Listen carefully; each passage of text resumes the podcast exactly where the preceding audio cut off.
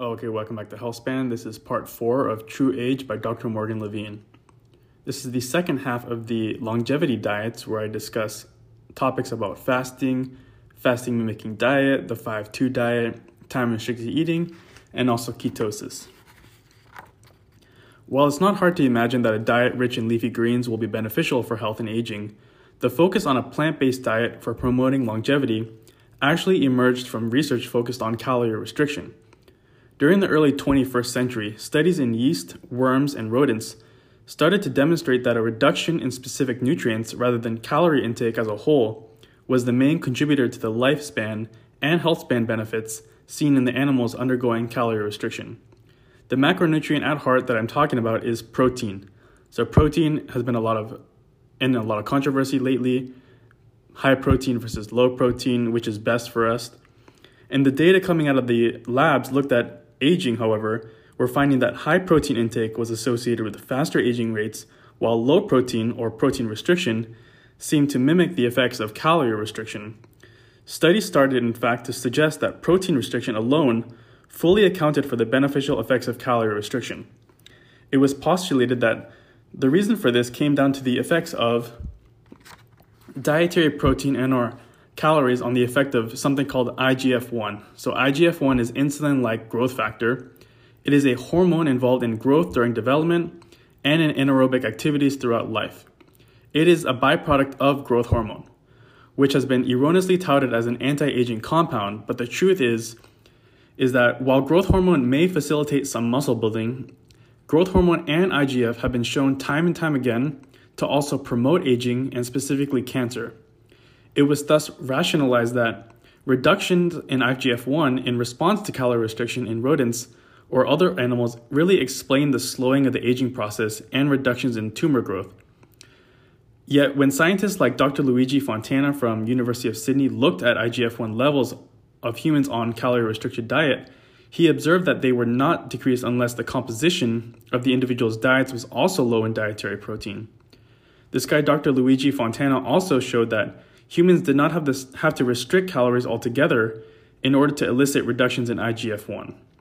All they needed was to switch to a plant-based diet that included little to no animal proteins. And this work was really followed up in two thousand fourteen when Doctor Morgan Levine teamed up with Doctor Walter Longo, another longevity researcher, and other college, colleagues to suggest that low protein intake, particularly low animal protein, was associated with reduction in age-related risks. In looking at a national representative sample of three thousand middle-aged Americans, they grouped individuals into three different categories based on protein consumption. Those who reported consuming an average of twenty percent or more of their calories from protein were designated as a high-protein group, and then there was another group who had a were somewhere in between ten to twenty percent of their calories were from protein. Those are the moderate protein intakers. And there was a group with less than ten percent of the calories consumed from protein. So these were the three different groups. Greater than twenty percent, somewhere between twenty percent and ten percent, and then somewhere less than ten percent. These were the three different groups. When we compared the outcomes for these three groups over nearly twenty years uh, follow-up, they observed that those in the high protein group had a seventy-four percent increased risk of dying earlier than those compared in the low protein group. When it came to cancer and diabetes, those in the high protein group were far more likely to die of either of these conditions than individuals in the low protein group. Now again, because this is an observational study in which people are really self-selecting to eat a certain way, it is possible that some other extraneous factors could differ between the groups and explain their findings. So they looked at things like gender, race and ethnicity, education, waist circumference, smoking habits, you know, other pre-existing conditions, attempts to lose weight, stuff like that. And none of these other factors really contributed. The only two things that seemed to come out of the data were one, that the source of protein mattered, and two, that I G F was likely the culprit. They also found the data on I G F one levels measured in bloods in the participants, and they found that cancer risks associated with eating a high-protein diet was compounded for people with high I G F one levels. This means that the biggest risk was for the high-protein slash high I G F one levels, but protein was less detrimental for low I G F one levels. In other words, someone who ate high amounts of protein and also had I G F ones also had the worst outcome, while people who had low I G F ones but also consumed a lot of protein didn't have that big of a risk. Now, I talk a lot more about growth hormone and I G F one in another topic from Nir Barzilay. So I did a Nir Barzilay book. It was called Age Later. You can check that podcast out. I did a whole episode on growth hormone and I G F one levels. But it seems like we really need to make the distinction between calorie restriction and protein restriction, and also this fasting, which I'll get into in just a second. And I G F one is very important for the brain. It's very important for the muscle. We can build our muscle and I G F, we'll build our muscle through I G F by exercise and stuff. But really, when it comes to the diet aspect of, of aging and longevity, it seems that having lowers of I G F one is actually beneficial for us in the long term, because having high I G F one, high growth hormone, we're actually promoting cancer and other other diseases like diabetes and stuff like that. So again, take a lot of this with a grain of salt and just kind of think about how I G F one levels are really relating to these diseases of aging. Now, the next topic is about let them eat plants. In general, most researchers in the field of aging really would agree that a vegan diet is likely the best option for improving lifespan and healthspan, but it's also critical to acknowledge that there are healthy vegan diets, that there are healthy vegan diets, but there's also unhealthy vegan diets. So we all know that some foods can be vegan, like, you know, Hershey's syrup or Twizzlers or some brownies, certain potato chips. These can be vegan, but just because they're vegan does not mean that they're healthy. She kind of talks about the protein and essential versus non-essential and this whole methionine restriction and how plant-based proteins have low amounts of methionine, and methionine and tryptophan have been often identified as potential pro-aging when uh, eaten in high amounts. And some studies have also, also hinted that benefits seen when animals are placed on either protein restriction or calorie restriction diets are due to reduced intake of, you know, methionine and tryptophan. So is it really the protein reduction or is it the reduction in methionine? So this is another thing that needs to be tweezed out, whether the aging and longevity benefits of protein restriction really come from just methionine restriction, and that if we eat high amounts of protein and get it from certain vegan sources like chickpeas, beans, legumes, stuff like that, this might actually be, be beneficial to us. Now, again, I'm playing devil's advocate a lot here, because when we do eat animal proteins, we do get a lot of beneficial stuff. I talked about this before. We get things like choline, creatine, carnitine. We get good amounts of cholesterol, which is the basis of a lot of the hormones like testosterone, aldosterone, cortisol, stuff like that. And we're also missing out on a lot, a lot of, you know, B vitamins, B twelve, some sometimes, you know, stuff like iron. So again, there's a lot of devil's advocate and a lot of nuances in nutrition. This is why personally, and also some other researchers, don't like talking about it, just because it's so nuanced. And I feel like if we focused our attention on something else, it would be a lot beneficial. It would be more beneficial, like if we focused on exercise or sleep, if more research went into that, because there's studies showing benefits for all types of diets. And, you know, depending on who you follow and the the research that you read, it's going to be different. So at the end of the day, you really have to find out what works best for you. And kind of moving forward here, just because I really don't want to get into the weeds of methionine restriction versus protein restriction and I G F. And Morgan Levine summarizes it perfectly well here. She says, truthfully, when it comes down to it, there isn't only one route, route to a longer health span and lifespan. There is a combination of different choices we can make, each contributing in different ways to our over, our overall health and aging. So it's just a good broad way to put it. There's no one right way to focus on when it comes to aging and longevity. There's different routes we can take, and diet is just one aspect of it.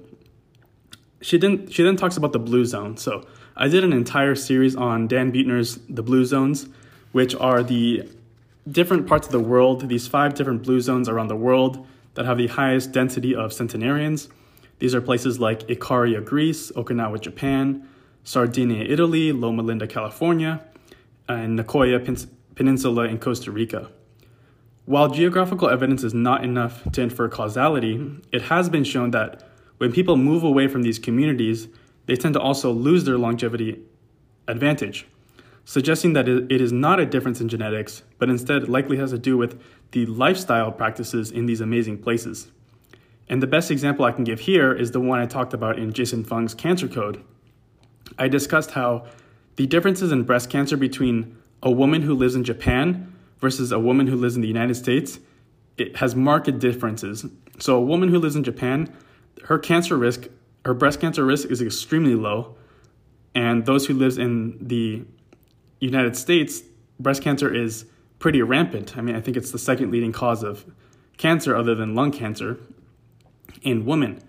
And what Jason Fung was saying is that Japanese women who moved from Japan to the United States after, I think, five years ended up having the same risk and prevalence of breast cancer compared to the women who have lived in the United States their whole lives.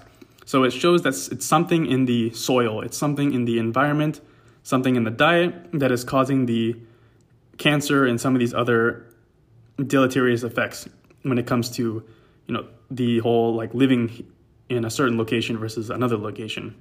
And this is the point that Dan Buettner makes, is that it's really the environment and genes, they have something to do with it, but it's more about the environment that the people live in.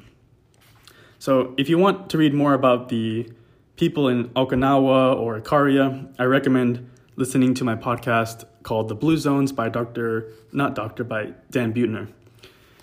Uh, but for now, I just want to move forward and talk about the fasting for life section, which is what the rest of this topic will be about.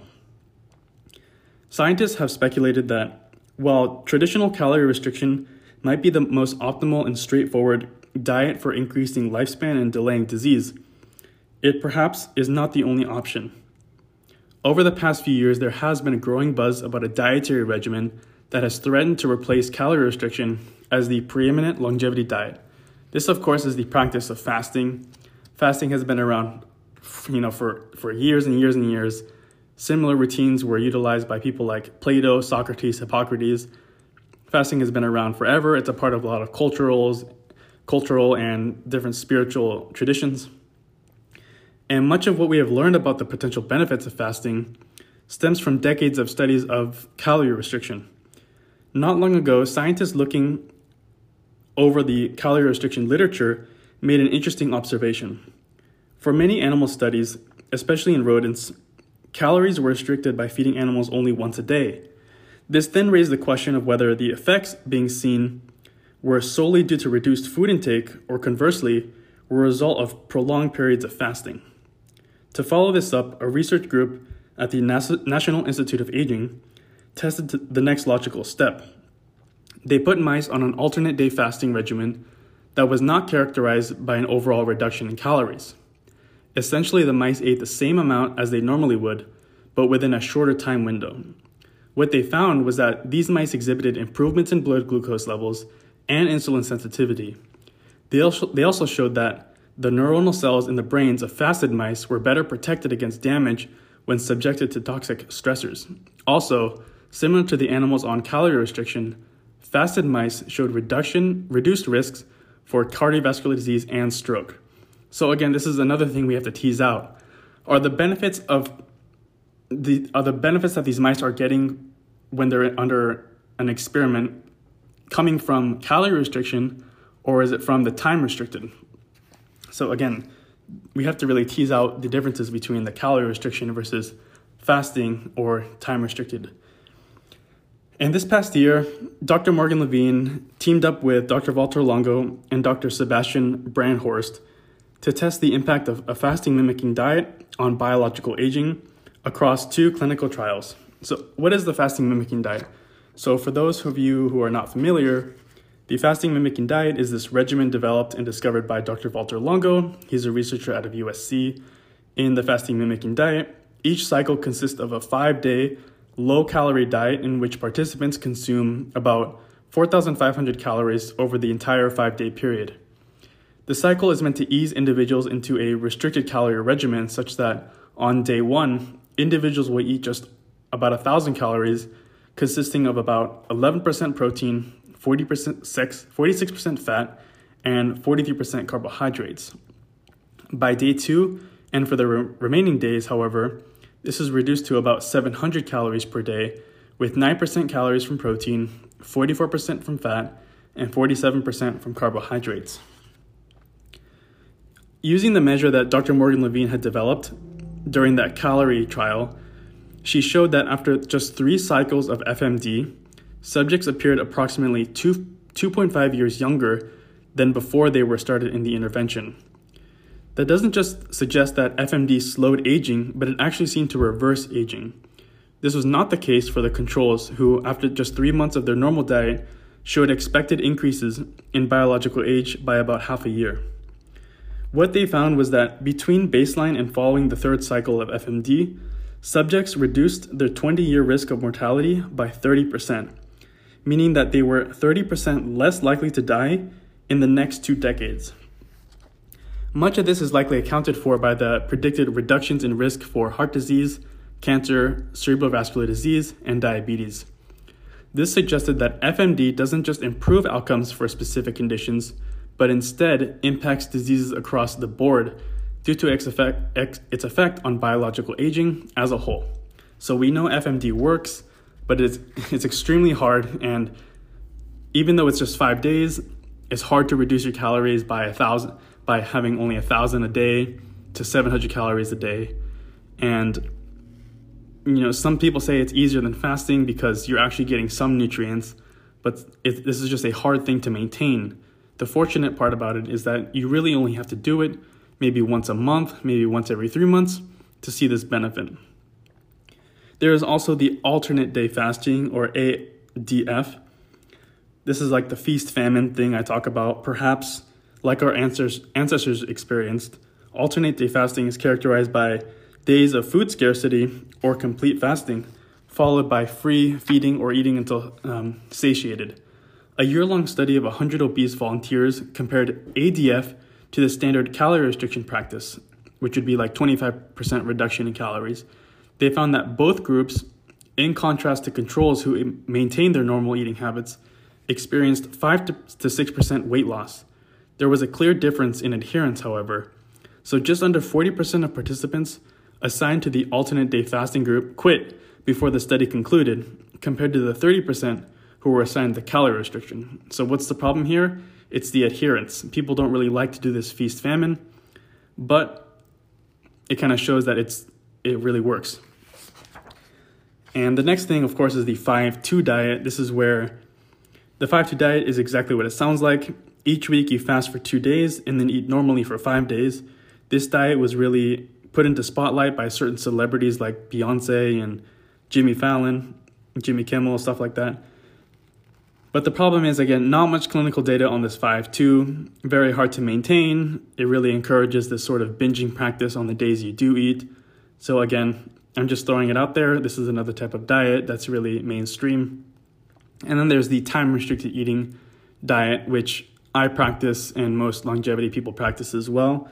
Just like as the name implies, this fa- this fasting practice is defined by restricted time windows in which you are allowed to eat. So the most common one is usually like the sixteen eight fast, where you'll do sixteen hours of fasting, eight hours of eating. And time-restricted eating is more than a rapid weight loss fad.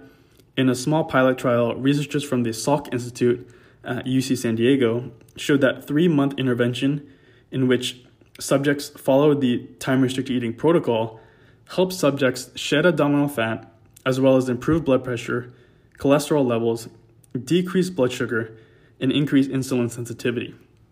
So it's a practice that I think everyone should be doing, some sort of time-restricted eating. Now, the very last thing is about ketosis.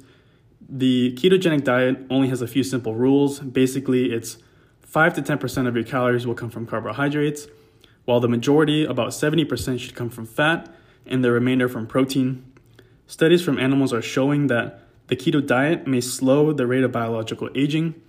For instance, mice put on a diet of about t- mice who are about twelve months of age, which would be about midlife for a mouse, exhibited significant increases in lifespan and had molecular signatures that mirrored those observed under calorie restriction. Now, given all the data to date about the ketogenic diet, it seems that the cycles of ketosis, as observed in intermittent fasting or short bouts of the keto, keto diet, may be an effective method for slowing biological aging and improving overall health. Again, the problem with ketogenic diets, it's hard to stay in ketosis. Your workouts tend to really suffer because you're so low on carbohydrates, you don't get a pump at all. So you don't have that full energy that you would have on higher carbohydrate diets. And the fact, the the last also important thing is that when you have ketogenic diet, you do tend to eat a lot of animal proteins. And I just explained to you why eating high amounts of animal proteins can be detrimental from a I G F standpoint, from a methionine standpoint. And again, people who are on a ketogenic diet do eat a lot of these proteins that are high in animal uh, content. Now, just, just the last thing I want to finish off about this diet. So when it comes down to diet, I always use Peter Attia's model of dieting, which is you think you want to think of the diet as having three different arms. You have a time-restricted arm, a calorie-restricted arm, and a diet-restricted arm. At all points in your life, you should be doing at least one of these, if not two of these. For example, if you don't want to restrict the amount of calories you eat, at least restrict the time in which you eat those calories and the diet, your specific diet. If you don't want to watch your diet, at least watch how much calories you're eating and when you're eating those foods and so forth. So you should be doing at least two of those. You can look up more about the C R T R D R model online, but I think it's just a beautiful but simplistic way to explain dieting to people. So I'm going to end here. This is the end of the diet aspect. And in the next episode, I focus on exercise, how exercise and aging relate, the benefits of exercise, and why everyone should be exercising. So I hope you enjoyed this podcast. I hope you learned something, and I hope you tune in next week for another episode of True Age by Doctor Morgan Levine. Thank you for listening.